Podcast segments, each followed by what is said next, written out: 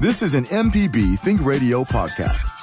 To hear previous shows, visit MPBOnline.org or download the MPB Public Radio app to listen on your iPhone or Android phone on demand.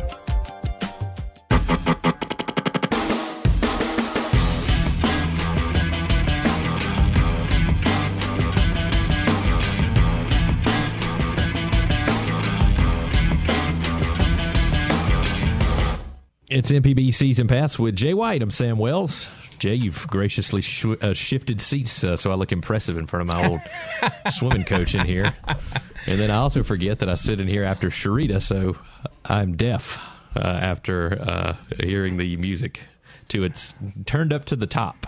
Well, you know she's a she's a former drummer, Yeah. so uh, you know they have problems hearing after a little while. Oh yeah, I, I, forget. I forget about that. We got a great show for you today. Uh, Brian Ware, who is in studio with us, who's uh, the head swim coach at Mako's. He was the swim coach uh, f- for me at Clinton High School a long time ago, and now he coaches. Uh, oh, I'm, I'm making make you feel sound like that I'm making ago. you feel old, man. Uh, and now he coaches at Madison Central. Uh, his brother has still re- uh, remained at Clinton High School, Eddie, and then uh, we'll talk about the MHSAA, the immense growth in high school swimming around the state of Mississippi, and we'll talk about Blaze Vera, a really impressive swimmer from Clinton who made it to the Olympic trials and who might be headed to Tokyo. And uh, we were talking off air, uh, uh, Brian, that he if he doesn't make it to Tokyo, it'll be by just uh, it'll be maybe because he didn't shave the morning of the of the meet. Uh, so it'll be pretty close. and then we have an interesting conversation with uh, with Don Kessinger. The Cubs are flying right now, 81 and 45. He, uh, along with many other uh, former players, very excited about the possibility of the Cubs winning a World Series for the first time since 1908. Uh, and of course, he's a two-sport All-American at Ole Miss. Only two, Jay, from Ole Miss's, uh, uh, I guess, long history of playing sports have le- have uh, been All American in two sports. He and Jake Gibbs. How about that? Jake Gibbs, of course, a quarterback, uh, or uh, yeah, quarterback for the uh, for the Rebels, and he played for the New York Giants and the New York Yankees. And uh, old Donnie just played basketball and then played for the Cubs for I've while. heard there have been a bunch of uh, multi-sport All SEC guys, including Archie Manning, right? Who's Yeah. All SEC shortstop, yeah, was he not? He was drafted by the Yankees too, I think. yeah. So. Well, what a, what a tough what a tough ride he had after high school. yeah, no, those kids are very athletic. Those guys are very athletic uh, with the uh, with the Manning. Uh, Well, I tell you this year, if the Cubs don't do it this year, uh, as in the the last handful of times that they've made the playoffs, where they were one of the best teams, but maybe not the very best team, ain't no doubt about who's the best team in baseball this year. If they Yeah. don't do it this year, it's a mistake. uh, yeah, I, Not to put any more pressure on your your team, Sam. Well, that's okay. They're, they're big. Uh, they're big boys. They make some. They make good money. So if they can't, uh, if they can't shake it off, then and figured out they better do it this year though, because it's a, they've gotten a good opportunity to do it, and uh, they've got a big lead in the Central Division. We'll talk to Don about that and about some fun stuff. He was the last player manager. Jay, we talked I about did that. not rec- I didn't realize that until you mentioned that to me today. Yeah, the so- last player manager of the American League, we right? get, we get into that a little bit about uh, you know deciding you know if he plays or not, which has to be the toughest part of of playing in the. Uh, of doing That's- that. It's got to be a law of diminishing returns there, right? I mean, once you realize your value has kind of passed, you're Yeah. like, well, I'm going to give myself another day off. Oh, darn. I know you make a couple of errors, you're like, I'm coming out. So uh, he has some interesting stuff though. More rest for me. Woo. We'll save it for the uh, for the actual uh, uh, actual thing, but uh, it, it's uh, it's a good talk with him and uh, a legend uh, in the state of Mississippi, and uh, somebody I don't think is talked about nearly as much as maybe he should be with all the uh, the six time All Star, two time Gold Glove winning uh, shortstop for the Cubs, Don Kessinger. Certainly in baseball circles, he's kind of a he's he for whatever reason he's kind of an under under the radar guy when it comes to legendary figures in the state of Mississippi. Yeah, he's just a kind of a he's kind of an all shucks kind of guy. He's just real Yeah. nice. He doesn't really, you know. I told him on the phone I don't I don't think you get enough credit, and he's like, no, I'm okay. Okay.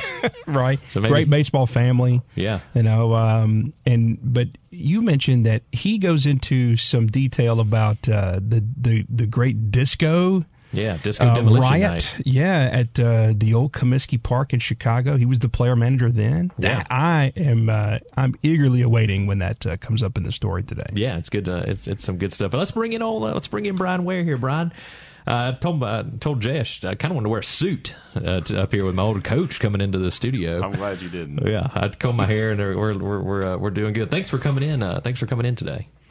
Oh, I, I, appreciate you having me in. So let's let's d- dive right into this. Uh, you were the first coach ever for uh, Clinton High School swim team in uh, in 1998 when uh, they got a ragtag bunch of folks to start a swim to, to swim and enter into the MHSAA's uh, I guess tournament of team of uh, teams and schools. Since then, and I know there were other schools and other teams that had that were formed before that one, but since then, how big has this sport gotten in high school circles around Mississippi? Oh, it, it's increased um, a lot since you were swimming. Um, there's a lot of uh, teams in the state that have it that you wouldn't expect to have swim teams. Um, of course, a lot of them come from year-round clubs, and um, a lot of them have to hunt. The biggest problem with high school swimming is finding a pool to swim in. There, um, you know, you have to have a 25-yard pool and be able to practice, but um, I mean, to go to the state meet now, the way MHSA has it um, set up, it's more of like a championship, more of like a college uh, atmosphere uh, championship meet. So it, it is pretty amazing um, uh, how much it's grown, and of course, it's gotten faster.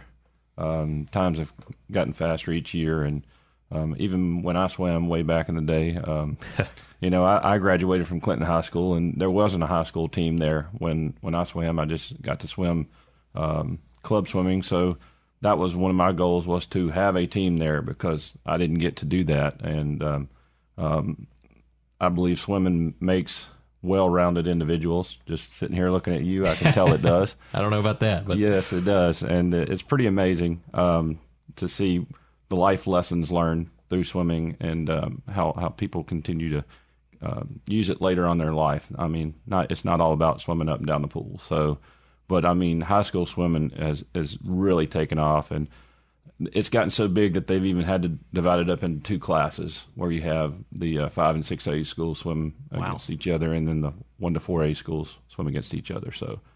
Uh, that's that's uh, crazy, and it's got to be easy to well, not easy, but uh, a big selling point of being on the swim team has to be uh, health reasons. I mean, you don't you don't blow your knee out swimming uh swimming. That's know, true. Two hundred butterfly. Yeah, it's a lot a lot less injuries, um, and um, you know it, it's one of the few sp- sports where the uh, guys and girls compete at the same time. So um, having a lot of girls around as, as a high school uh, young man is is not a bad situation at all. I wanted to play baseball so bad, Jay. My mom and dad, or my dad, was like, "Yeah, there's no girls out here at the uh, at, at, baseball practice. You got girls at the swimming pool." And I'm like, "Well, I guess you're right. I guess you're right." Point well like, taken, Dad. So yeah, Dad was like, "I don't really want to go out there and chase balls around that uh, you can't catch. So it wouldn't, it wouldn't really be that big of a, a deal anyway. But uh, we'll talk about the club swimming, Brian. You, uh, I know Makos has always been a big deal here in Jackson, but you were telling me there's a there's 13 clubs throughout the state. There are, I think, last, last time I checked, it was 13, um, and they're all over the state. I mean, you've got them all the way up to Tupelo and all the way down to Biloxi, Vicksburg, all the way over to Meridian. So I mean, they're all over.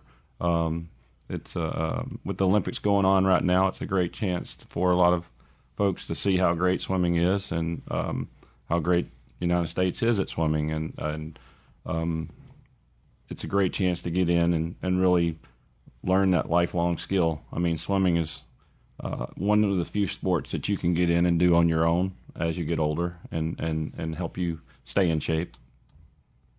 All right, yeah, and uh, like so with the with the with the MHSAA's growth, have you seen more? Uh, I guess uh, with the with the Olympics. Let me back up. With the Olympics being going on right now, or have just finished, I guess uh, it's kind of like uh, January at the gym.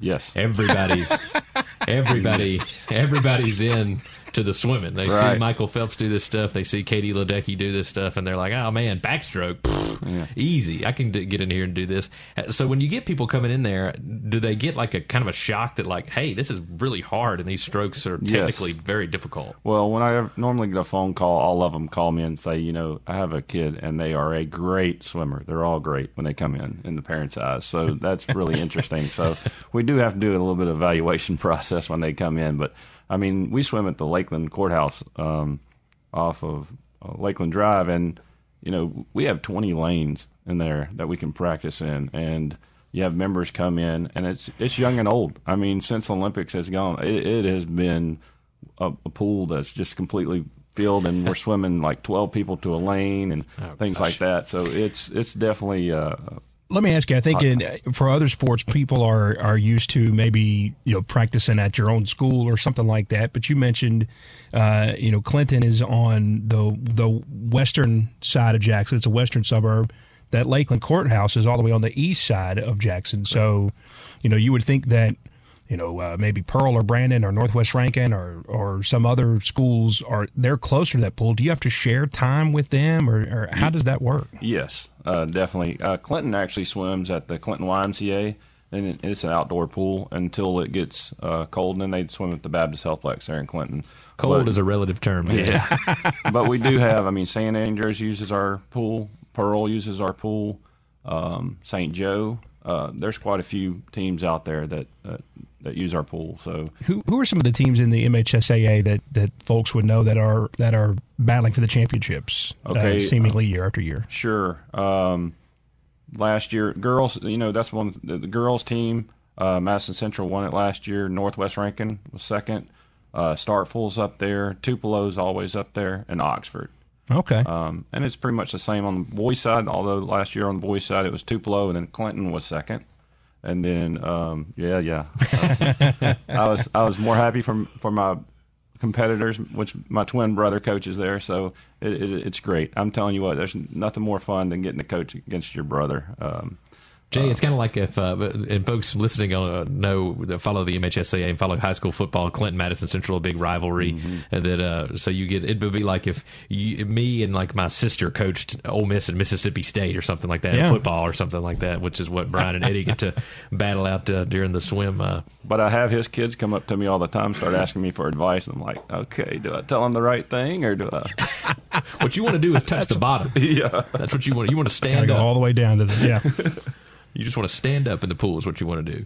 Well, uh, talk about how, uh, just uh, real quick, we're, we're running a little uh, short on time here, but uh, when folks join the team, uh, obviously some of these teams, seventh grade through the 12th grade, so you got to teach them a bunch of stuff that they don't normally do in a recreational pool. starting with, and one thing that was really difficult for me is that when you swim at the YMCA, you just dive off the side. Right. And so they, they jack you up on these blocks and make right. you dive in off of that, and then you got to mm-hmm. learn how to dive into a shallow pool. So mm-hmm. talk about teaching them how to do all that stuff. Um, it's a progression. I mean, you you start them sitting on the side, and then you get them kneeling on the side, and then you have them going off the side, and then you just uh, hope you got to make sure you have it perfect before you get up on the block. I know some people don't, and um, especially like uh, you go to Vicksburg Pool, it's a little shallow there, so um, you uh, make you got to make sure you have it down pat before you get up on that block. Um, and the fastest time that you're ever moving in a race is off the start. Is when you hit that water and you're kicking underwater. So um, that's the most important part of the whole race. To be honest with you, so um, going coming off the start and coming off the turn, you're you're not moving any faster as you saw uh, either Phelps or Lochte or any of those guys kicking off the wall coming off. They could out kick people as they were on top of the water swimming. Yeah. And then, of course, turns are big uh, for different strokes. You have different turns, and you, know, you got to teach them how to do all that stuff too. I guess. Yes, and um, uh, you know, back when you started, we had I don't think we had maybe six boys, six girls, something like that yeah. on there. And now I know that Clinton High School, I think they have like 30, 35 in the water at a time. So there's competition for relays so, and stuff now. Exactly, exactly. With uh, with these teams, we'll talk about Blaze Vera, uh, coach. He uh, is a very impressive swimmer from Clinton, uh, who was invited to the Olympic trials uh, this year and uh, doing the 50 free. Um, what is his schedule looking like going forward? And do you think that we will have a Mississippian in the pool and not just on the track in 2020 in Tokyo? Well, I certainly hope so. Um, he he he came to my brother about three years ago. He uh, had no swimming experience at all. He did not know how to dive into the pool. He did not know. He swam across the pool with his head out of the water. Um, but my brother, in his wisdom, was able to see that he had some talent and really worked with him. Um, and you know he's improved so much. He's only been swimming three years. Jeez. And um, just turned seventeen. Um, he has had to work on getting his endurance up. I mean, you think of a 50 as a sprint, and he is a natural sprinter, but he still had to get his endurance up so you can hold on. Uh, in a 50 meter free, he doesn't breathe the whole way across, and um, that takes a lot more endurance and power and strength than most people think. But um, I mean, he still has room to grow and mature, and right now he is uh, narrowing down his five college choices. You get five official visits. Uh, right now, he's looking at uh, three different SEC schools, one of the top sprint programs in the country, and then also uh, another one that's close by. I don't want to tell who he's looking at because uh, just in case. Just in case, yeah, exactly. But I can tell you they're the they're the top programs in, in the sport of swimming right now, and uh, he's he's all excited because he gets to go to those uh, recruiting visits, and uh, um, that should be a lot of fun for him. We've had a coach. Uh, I'll tell this one that we've had a coach from University of Pittsburgh come down and do a club visit here uh, I think, and maybe in a few weeks we may actually have University of Alabama come over and uh, do a, a, club visit where they actually come in and see him work out in the pool, and that's a lot of fun because you have other kids in the pool and. Um, they see uh, some of the other talent in the pool. And, that uh, sounds like a satellite cam. Don't let yeah, don't let. Nick Saban know. oh, well, man. yeah. Well, maybe we'll have maybe we can get Saban to come over and look at him too. That, right. Be I wouldn't be surprised. He's recruiting everybody else around here. And let me ask you this before we close it uh, close it out. I know Delta State. We had his, their coach on a couple of uh, a couple of months back. What a great swimming program they have up there. Uh, but when you're watching the Olympics, uh, you know you see Auburn, uh, Texas, uh, Georgia. You think it you think it would be obviously it would be great if Ole Miss or Mississippi State or Southern Miss, one of the Division One programs, could get a swim team really uh, uh, fired up and going in the state. Do you think that'll ever happen? I, I hope and pray it does. I really do. I mean, um, way back uh, when the, it, the excuse was always we didn't have we don't have the uh, athletic budget. Well, I think yeah. they have that budget now. Yeah. I think they have plenty of money to do that. Yeah. There's some great swimmers that come out of the state that yeah. that go other places. Um, I mean, there's two brothers from Hattiesburg that one went to Auburn, one went to uh, Georgia, and now he he the one to Auburn is transferring to Texas. So, I mean, there's plenty of talent that comes through here. We just need to have a, a, a Division One university. I mean, Delta State is a great program. They are top ten Division Two in the country all the time. Yeah, they have great, great facility and great facility. So. Uh, man, I would love to see Ole Miss and State and or Southern, uh, any of them. Southern used to have a team a long time ago, so uh, it would be great to have them have one. All right, Brian. If people want to sign up for uh, Mako's team, how do they do that? Um, they can go on our website, msmakos.org, or they can um, email me, beware at mscourthouse.com, and um, we can get them in the water, get them evaluated, and maybe they'll be the next Olympian. All right. Coach Brian Ware, Makos, and Madison Central Jaguar head swim coach. That kills me to say that. we'll be back. Don Kessinger, former Cub and Ole Miss Rebel, next on MPB Season Pass.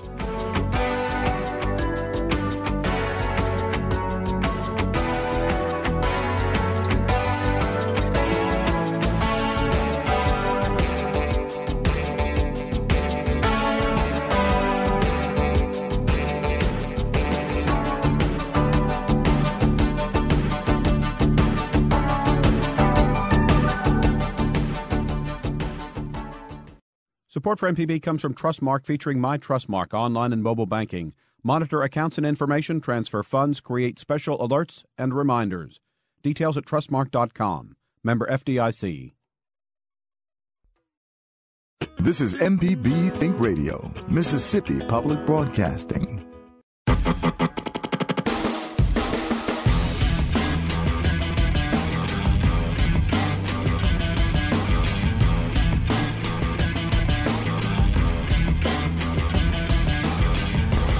It's MPB Season Pass with Jay White. I'm Sam Wells. Thanks for listening to us this Thursday morning. I'm proud to be joined by a Mississippi legend, a legend in Chicago, a legend in Oxford, and a legend in Arkansas. Don Kessinger joins us this morning. Coach, thanks for taking the time out for us today. Oh, it's my pleasure, Sam. Thank you for having me. I was telling you before we started this, you are a lot of things to different generations. Uh, the generation before me, you were a slick fielding shortstop for the Cubs, a six time All Star, a two time Gold Glove winner to me.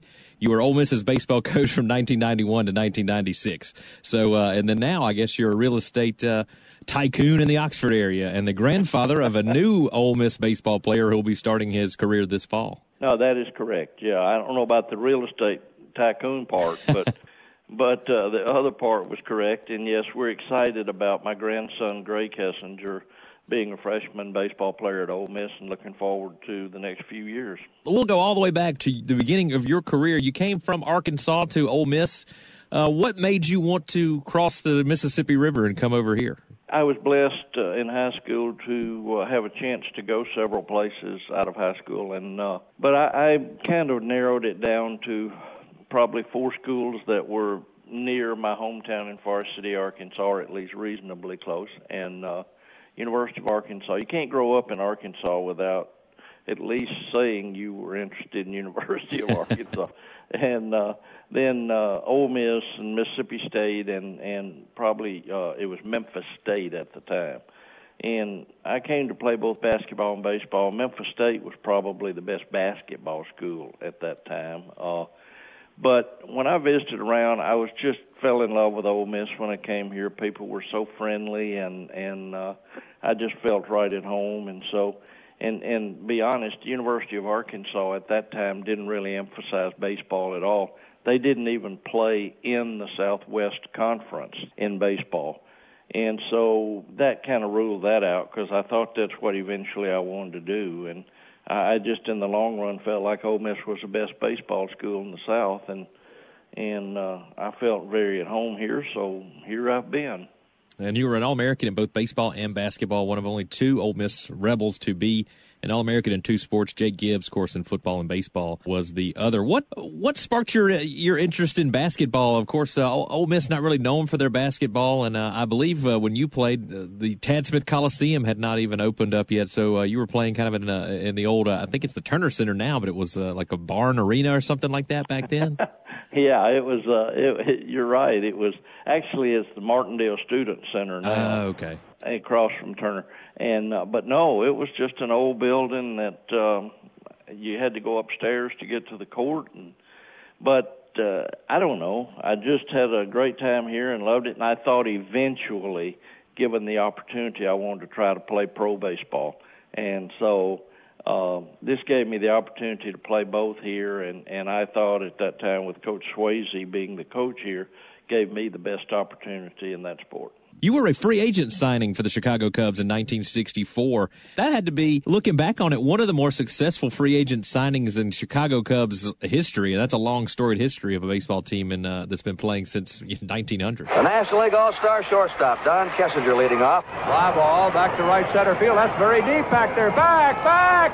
Hey, hey, a home run by Kessinger over the right center field wall. Man alive, he got it up in that wind, and out she went. Well, you know, I'm showing my age when we talk about this because when I got out of school here in 1964, the baseball draft hadn't even started, so you kind of could sign with anybody you wanted to at that point, or anyone that wanted you. But I had several schools that, I mean, several uh, pro programs that we met with, and and just between Coach Swayze, my dad, and me, just thought the Cubs gave me the best opportunity to get to the big leagues the quickest, and so worked out good for me. Uh, I believe it was 1968. The entire infield was uh, selected to go to the All Star game, and you were the starting shortstop. Kind of reminiscent now, coach of the Cubs. Of course, they had the entire infield starting in the All Star game this year, and of course, back then it was uh, Ron Santo, yourself, uh, Ernie Banks, and of course uh, the guy that you play alongside and had many double play combinations with, uh, your second baseman. Oh, I'm blanking on his Glenn name Beckert. right now. Glenn, Glenn Beckert. yes, sir. Glenn Uh, so, Yeah. ta- uh, just talk about playing with such a high caliber of uh, of players like that. Oh yeah, it was fantastic. Uh, I came along at a good time, and yeah, you had Ron Santo at third, and Glenn Beckert at second, and Ernie Banks, of course, the legend at first base, and and uh, we did all, and that's one of my real highlights is we did in in an All Star game. And I don't remember if it's '68 or '69, but all were on the All Star team, and actually all played together at one time in that game. Now, last year the Cubs started uh, infield started the game. We we didn't do that, but we all played together, and it was that really was a thrill to know you're representing the league, and you look around, you got your whole infield with you, and so that, that was a great time for us. Donnie, uh, making those double plays, you're certainly doing a tremendous job. Uh, you and Glenn, uh, what has been the big difference this year? Well, Ernie, I'll tell you one thing is our pitching staff. Uh, they make it a lot easier. You know, you used to play short, and it's a lot easier on an infielder when they tell you they're going to do a certain thing to a hitter, and then they go out there and they do it. Uh, so far, we've been in the right spot. I just hope that can continue. Such a an, a difficult thing to do, playing shortstop in the major leagues, and of course, uh, with with Beckert there, you had such a great partnership. How much work goes into developing a relationship like that, Coach Kessinger, to be able to uh, basically know what each other is thinking to turn double plays, and it looks seemingly effortless. Well, believe me, it isn't. but uh, time, time and and experience, you know, you just you play together so many games, and uh, and I will say that when Beck and I were both rookie shortstops at the same time up there, really in the '65 season was kind of both of our uh, rookie years, and but we had a, a coach named Alvin Dark who had been a fabulous baseball player, a shortstop, and then had been a great coach in in uh, professional ball, and and so he was one of our coaches, and Alvin used to take Beck and me out early most every day we were at home, and uh, even starting in spring training. Anyway, took us out to uh, before everybody else got on the field, and we could really work on double play situations and and he he used to make sure that we knew where the other guy wanted to throw, wanted the ball to be on a double play in any given situation. Meaning, if I went to my right, I knew where Beck wanted the ball. If it was hit slow, I knew where he wanted it, and and it was the reverse for him. So we did we did spend early hours every day that we were at home, and eventually it was just a natural thing for us to do with each other, knowing exactly where the other guy wanted the ball. You also had another couple of superstars on the team that uh, would become uh, Cubs legends, like yourself, Ron Santo, of course, who passed away a couple of years ago, and then, uh, and of course, Ernie Banks, Mr. Cub, who also passed away. What was it like playing with two guys like that who were so fiery and, uh, and boy, just uh, er, uh, both of them just seemingly brought light to any room they went into throughout the rest of the, remainder of their career and the rest of their lives as well. Well, they're great guys, first of all. They, they were genuinely great teammates and friends, and Ernie was probably the the greatest goodwill ambassador for baseball that I've ever been around. He loved the game. Every day he came to the park, he just loved to come in that locker room and say, "Great day for baseball today. Today's the Cubs' day, guys. Let's go." Hey, hey, holy mackerel, no doubt about it. The Cubs are on their way. Hey, hey, hey, come on out. Ronnie was an Italian guy that was just a little bit fiery, and and uh, he was the captain of uh, of our team most of those years, and he loved that role. And uh, I, I was so blessed if you think about it, Sam. I played for a number of years with four guys that are in the Baseball Hall of Fame today, and Ernie and Ronnie and and Billy Williams in left field and and Ferguson Jenkins on the mound. So, you know, it, it, you play with those kind of guys, you just hold up your end of the bargain a little bit, and it's a lot of fun. I hate to go back and ask you about the '69 season, but. Uh, what maybe an opportunity missed, and then uh, I guess the Miracle Mets just caught fire, and uh, and uh, it's just one of those things. Uh, something you always said in post game interviews with uh, David Kellum for Ole Miss. Uh, that's baseball, I guess. Yeah, it is, and it was. Uh, but but you know, as as we look back, we we had it was the best of times and the worst of times for us.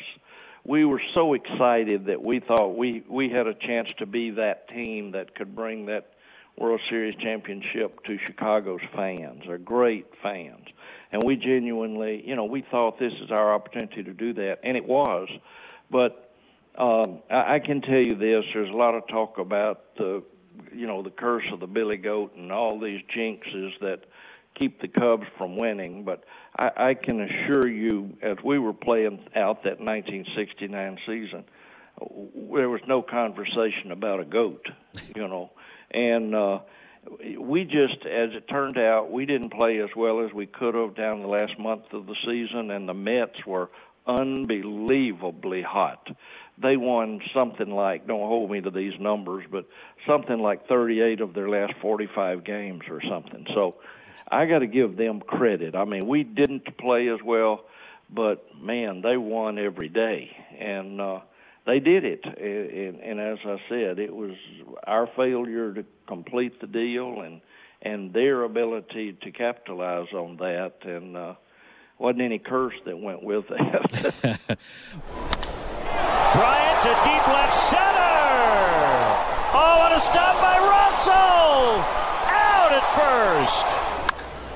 High deep drive for Russell. Way back. Gone. What's it like uh, for former players like yourself today watching this team? Of course, the Cubs uh, with one of the best records in baseball, one of the more dynamic young lineups. You think this might be the year for the Cubs? Oh, I do. I do. I know. Now I'm an optimist, first of all, you know, but uh, absolutely. I mean, they're 80 and 45. That's 35 games over 500. That's pretty darn good. It's fun for me to watch Addison Russell play shortstop. He's doing a fantastic job there, and uh, no, I, I watch them when I can. Don't go up there much, but I, I do keep up. And again, I'm so tremendously excited for the fans of the Cubs because if any group deserves something good to happen, it's Cub fans. It seems like it's a party every day at Wrigley Field, and uh, it hadn't changed over time. No, it's it really is fantastic. I thought when we were there, we had the best association with the fans of any place I'd ever been we we genuinely love those fans, and they genuinely love the Cub players, and so it was uh, it, it was a great thing, and they still have an appreciation for that group of guys that played together then. When we come back, Don's career takes him to the south side of Chicago for a little Saturday night fever. It's MPB Season Pass right here on MPB Think Radio.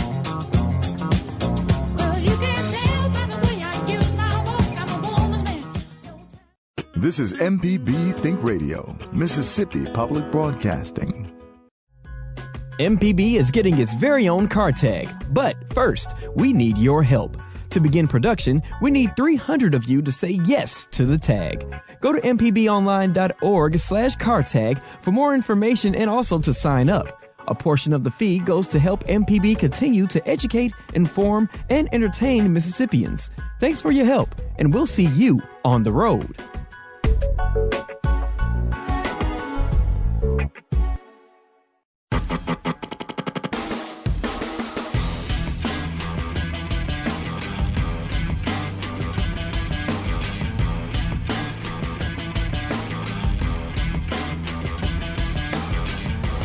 Welcome back, MPB Season Pass with Jay White, Sam Wells. We're speaking with longtime Chicago Cubs shortstop and former two-time All-American in two different sports, Don Kessinger, who's on the line with us. Coach, you left the Cubs to go somewhere that a lot of people uh, would, you know, Cub fans especially, would grit their teeth a little bit. The St. Louis Cardinals. What was it like with that transition, going from playing for the Cubs to uh, playing for one of their bitterest rivals? I grew up in Arkansas, and so growing up, about the only team we could listen to all the time was the Cardinals. So uh, you know, I was a Cardinal fan. When I went from the Cubs to the Cardinals, it wasn't something I dreaded as much as you know, kind of looking forward not to getting away from the Cubs, but if I had to go to a place like that, and uh, but it just never really worked out quite that well. And uh, it was a good year and a half for me in St. Louis, and I'm certainly happy for having been able to do that. But uh, people in Chicago had just treated me wonderful, and, and uh, then I left there to go back to the White Sox on the other side of town. You're talking about hated rivalry. yeah. you know.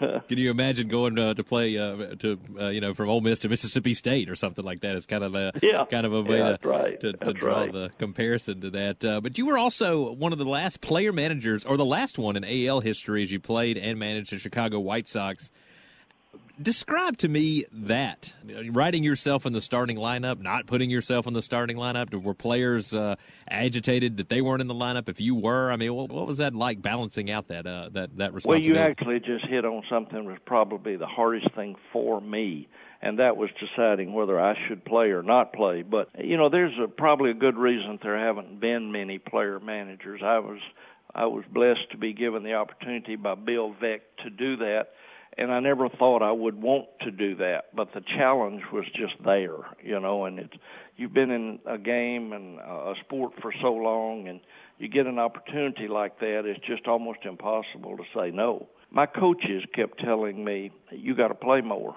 You got to play more."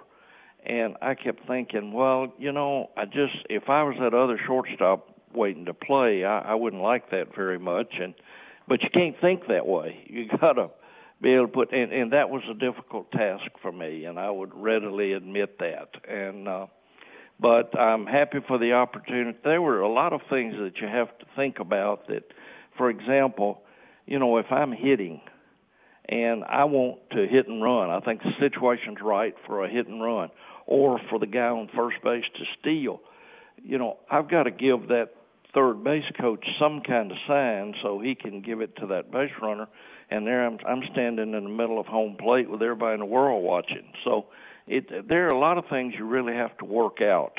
And one of the funnier things when I'm playing shortstop, you know, a manager can only go to the mound so many times, and the guy's got to leave the game. Well, when I'd start to the mound, the umpire literally would many times stop me and say, "Don, are you going up there as a shortstop, or are you going up there as a manager?" and you know, and most times I would just say, "Why don't you come on with me and you can make that decision?" So, it, it, it, but there are a lot of things people don't think about when you think about a player manager. But it, it was a tough deal, but you know, I'm blessed for having had the opportunity to do it. Between games at tonight's doubleheader, a local disc jockey blew up disco records in center field, and a crowd responded by rushing the field. Mike Kumo is out there at uh, Comiskey Park, and we have him on the phone right now. Yes, what's the, what's the current situation? They just canceled the second game. The main attraction, the disco demolition, spearheaded by morning radio man Steve Dahl and his anti-disco army. Earlier, I asked Steve just what he has against disco. Well, the first thing I have against it is that I can never find a white three-piece suit that fits me off the rack. I hate the taste of pina coladas. I don't. I'm allergic to gold jewelry, so there's nothing there for me. What was happening during all that stuff, Coach? Well, I mean, here's what- exactly no. Here's exactly what happened. It was a promotion. Bill Veeck was the owner of the White Sox, and he loved promotions, and he did a great, brilliant man. I loved him to death, and and uh, but but he he believed it was his job to entertain the fans until the game started. Now, once it started, he didn't want any, you know he didn't want to do any of that. He didn't want to interrupt the game in any way.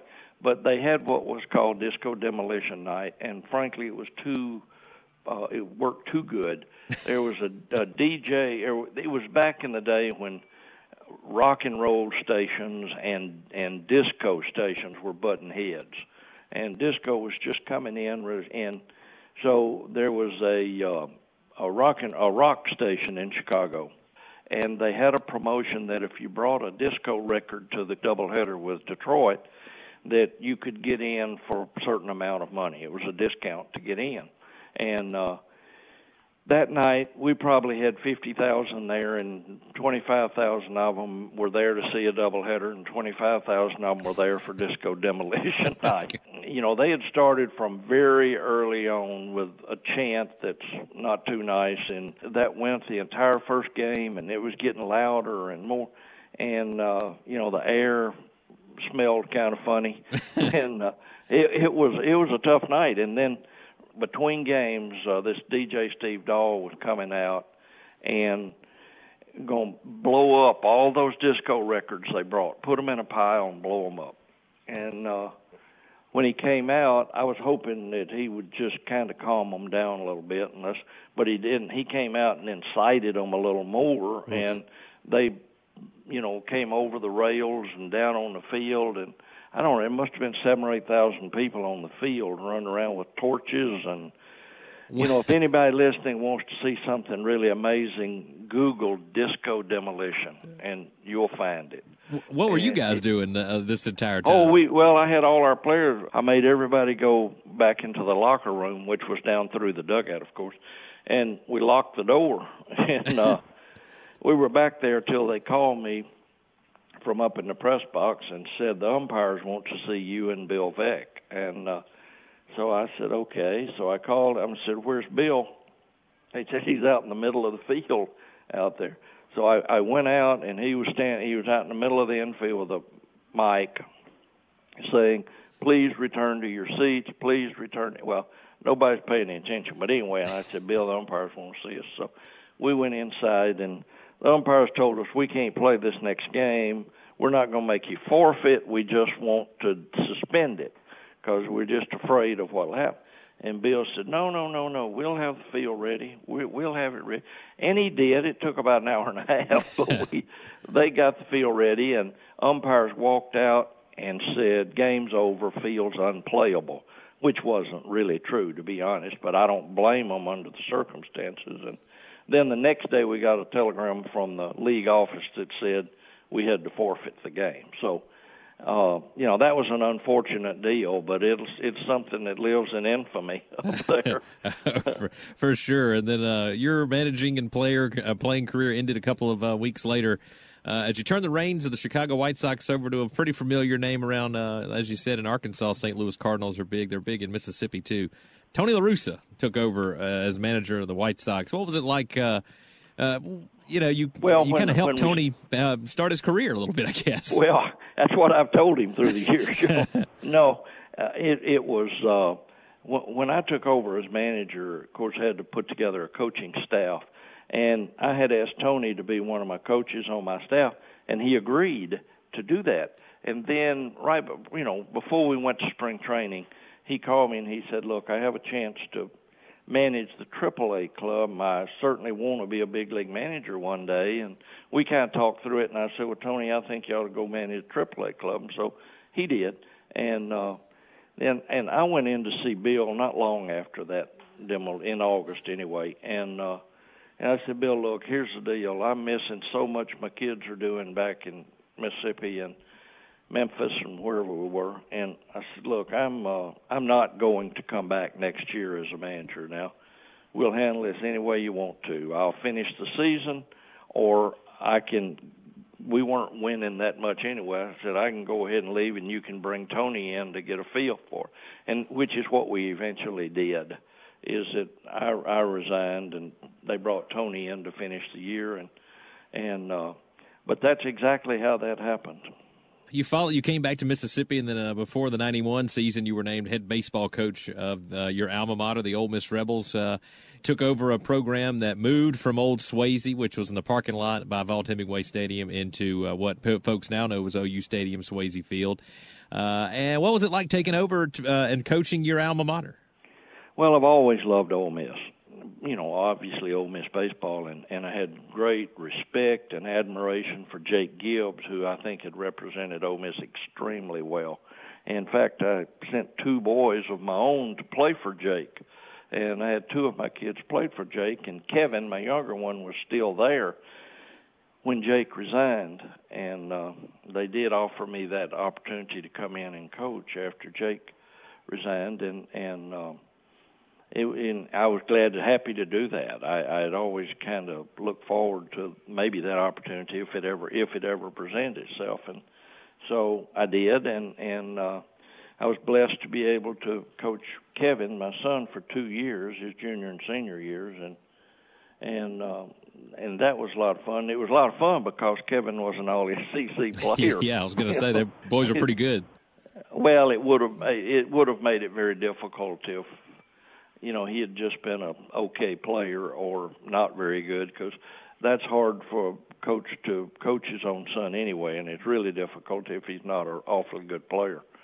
So uh, Kevin made it easy for me, and but we had some we we had some success recruiting. We brought some good people in. We lost I think thirty something players to the pro draft in my six years here. Uh, many of them signees that would have been here to help us, you know. And, yeah. But uh, we kind of got it turned around a little bit. In 1995, we won 40 games and had a you know most games at that time Ole Miss had ever won, and had some great players and. uh expand a little bit on, uh, on, on that team. Of course, David Dellucci, who does some color commentary for Ole Miss on the SEC Network now, was uh, played years in the major league uh, in Major League Baseball for the Diamondbacks and New York Yankees, respectively. Of course, Mickey Callaway, who's now a coach, I believe, for the Cleveland Indians, was That's your correct. Saturday starter Yeah. because you had a farmer from uh, Arkansas named uh, Jamie Price, who was your Friday night guy. Talk a little bit about yeah, the I- 95 year. I- a lot of people don't realize that we had some guys that were awfully good players, and that year kind of got us over the hump. Jamie Price was an All-American pitcher that, had he not hurt his arm, would have certainly been pitching in the big leagues, and uh, was a great guy to coach. And and you mentioned David Dellucci. David was an All-American, and and I tell you, it's so easy for a coach when your your best player is also your hardest worker, and certainly that's what I would say about David. He he was a, a great teammate to people, worked his tail off, and was a great player and played numerous years in the big leagues and did really well. And as I said, we were one game away from Omaha. We went to the regional in Tallahassee and got beat by Florida State uh, in the finals. at that time there was no super regional. You had to win your regional, and you went to Omaha. So there were like eight teams or six or eight teams in the regional, whatever it was. It was hard, and uh, and especially at Florida State. But we we we did good, and it it it was a highlight of my coaching career boy, you, you really took over when college baseball was really starting. The Flames were beginning to be fanned, and boy, it's an outright inferno now with just incredible stadiums across the Southeastern Conference, across the country now. Little old OU Stadium that held about three or four thousand people holds about ten or twelve now, uh, fifteen if you get people standing up in the outfield. Uh, just talk about your experience watching college baseball now. What a crazy, what a different game it kind of turned, it kind of morphed into over the last uh, fifteen or twenty years. I love college baseball. I think there's excitement. I think they play extremely well and uh you know guys to the athletes today are just bigger faster and stronger. And they can do so many things. And mike has come in and done a great job at Ole miss. And and uh he, he's got those guys believing. He's got the fans believing. And and they just coming out in droves. And uh, it just thrills me to death to watch it Don Kessinger, a two sport All American at Ole Miss with baseball and basketball, and of course a six time All Star, two time Gold Glove winner for the Chicago Cubs. And I'm not embarrassed to tell you, Coach, I hope you are right about the Cubs. I'm a big Cubs fan myself. I've been pulling for them since my sister sang the national anthem with our church choir at Wrigley Field in 1991. So I hope that they can get over the hump this year for both of us, so we can. Well, me too. God bless you for being a Cub fan. yeah, it's it's uh, it's been rough, but uh, yeah, I know. These last I know, few but years, it, it you know it's fun this year. So. Oh yeah. Well, thanks a lot, Coach, for joining us uh, on MPB Season Pass. We really appreciate your time. Thank you, Sam. My pleasure. Anytime. Hey, hey, holy mackerel, no doubt about it. The Cubs are on their way. Jay and I'll be back to tell you what's coming up next week on MPB Season Pass. College football's kicking off. We'll have something special for it. We'll be right back.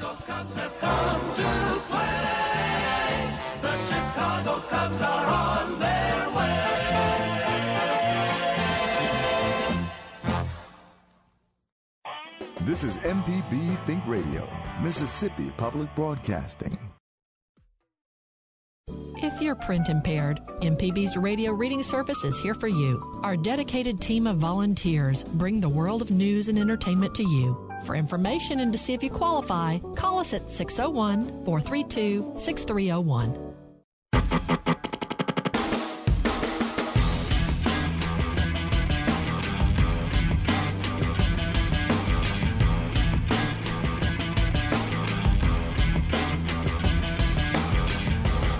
Welcome back. It's MPB's Season Pass on MPB Think Radio with Jay White. I'm Sam Wells. Jay, I feel like uh, we should rename this show 1990s Sam's Life.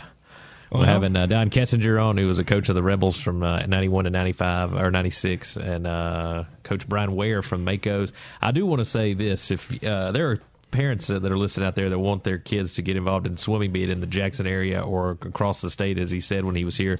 Thirteen club teams, lots of high schools uh, with opportunities to uh, to swim.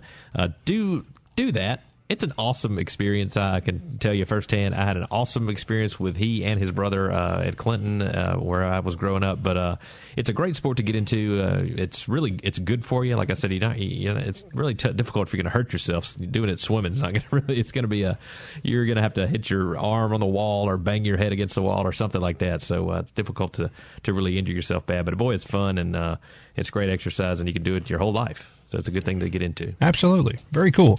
Hey, uh, great conversation you had with uh, uh, Don Kessinger. Yeah. Donnie Kessinger there. He is one of the nicest guys. Yeah. It, ever. The, the story, man, the story about the disco demolition game. Uh, pretty remarkable. I, Harry Caray was a broadcaster for the White Sox at that time, and he actually, in the middle of all of that uh, uh, ruckus, I guess you could call it, actually took the PA mic and, and urged the crowd to settle down. Which you yeah. know maybe if it was about ten years later, they probably would have listened to him. But uh, yeah. at that point, he was uh, not the uh, beloved Cubs broadcaster yet. He was the guy on the south side of town. Yeah, and uh, they didn't listen to him. They went and blew up some more records and caused a big bonfire in center field and. Uh, three bases were stolen. Yeah, um, I, I, don't know if I really believe, uh, and not that I doubt Don here, but uh, there was like a fire in center field, and he said the field was a good good shape, which would have been an, a, an incredible job by their uh, by their field for their field crew if they got a fire, yeah, I burned hole in the center field fixed. Well, I mean, they they they blew up some records, and uh, according to the reports, it tore a hole basically in center field uh, in the turf. Um, uh, Michael Clarke Duncan, uh, the the late actor, Yeah. had uh, talked about how he was part of that. Had a belt buckle stolen, slid into third base, and stole a bat from the dugout. so, uh, pretty Oh interesting. It's a pretty interesting story because, uh, yeah, uh, as Coach uh, Kessinger said, uh, uh, the last AL player manager, he uh, stuffed them all up in the in the clubhouse and barricaded the door at the old Comiskey Park. there. Man, uh, it, it, cra- uh, crazy stuff, man. I couldn't imagine that ever happening uh, today. Uh, player managers are, would be crazy uh, today, but um, as I said at the beginning of that, he's he's a lot of things to a lot of different people. He's a grandfather to a, a, a recruit now who will be starting his career at Ole Miss uh, in the fall here uh, uh, coming up, and then of course he uh, was the father of a couple of players for a while. Yeah. Uh, Keith and Kevin Kessinger played in the major leagues. I believe Kevin hit a home run as a Chicago Cub against the Cincinnati Reds, uh, or for the Cincinnati Reds against the Cubs. So uh, it was pretty full circle, I guess. And then, of course, he was the the shortstop for that legendary team in 1969. He was actually on deck when the Black Cat ran around Oh, he man. and Ron Santo at uh, at Shea Stadium back uh, back in the day. So. I wanna Caused thank- their collapse. Oh man, 69 Eastern Division. There you go. Somewhere Kevin Farrell is very is laughing is laughing about this. Uh, but I want to thank Don Kessinger for joining us. Just a Mississippi legend that, uh, as I told him, uh, I- I don't think he gets enough credit uh, for all the things that he's done uh, uh, here and in the city of Chicago and around Major League Baseball. Also want to thank Brian Ware for coming on. As I said, if you want to swim, man, there's 13 clubs, a lot of schools that do it. Get involved in the swimming; it's good for you and it's real fun. Jay, we got a special show next week. College football's back. That's right. Ole Miss and Florida State, Mississippi State, Jacksonville State, Southern Miss, and Kentucky. Uh, numerous other one, other things. We'll have uh, many, many interviews and many things to discuss next week. Kids and Teens with Dr. Jimmy Stewart. Southern Remedy is next. It's MPB Think Radio.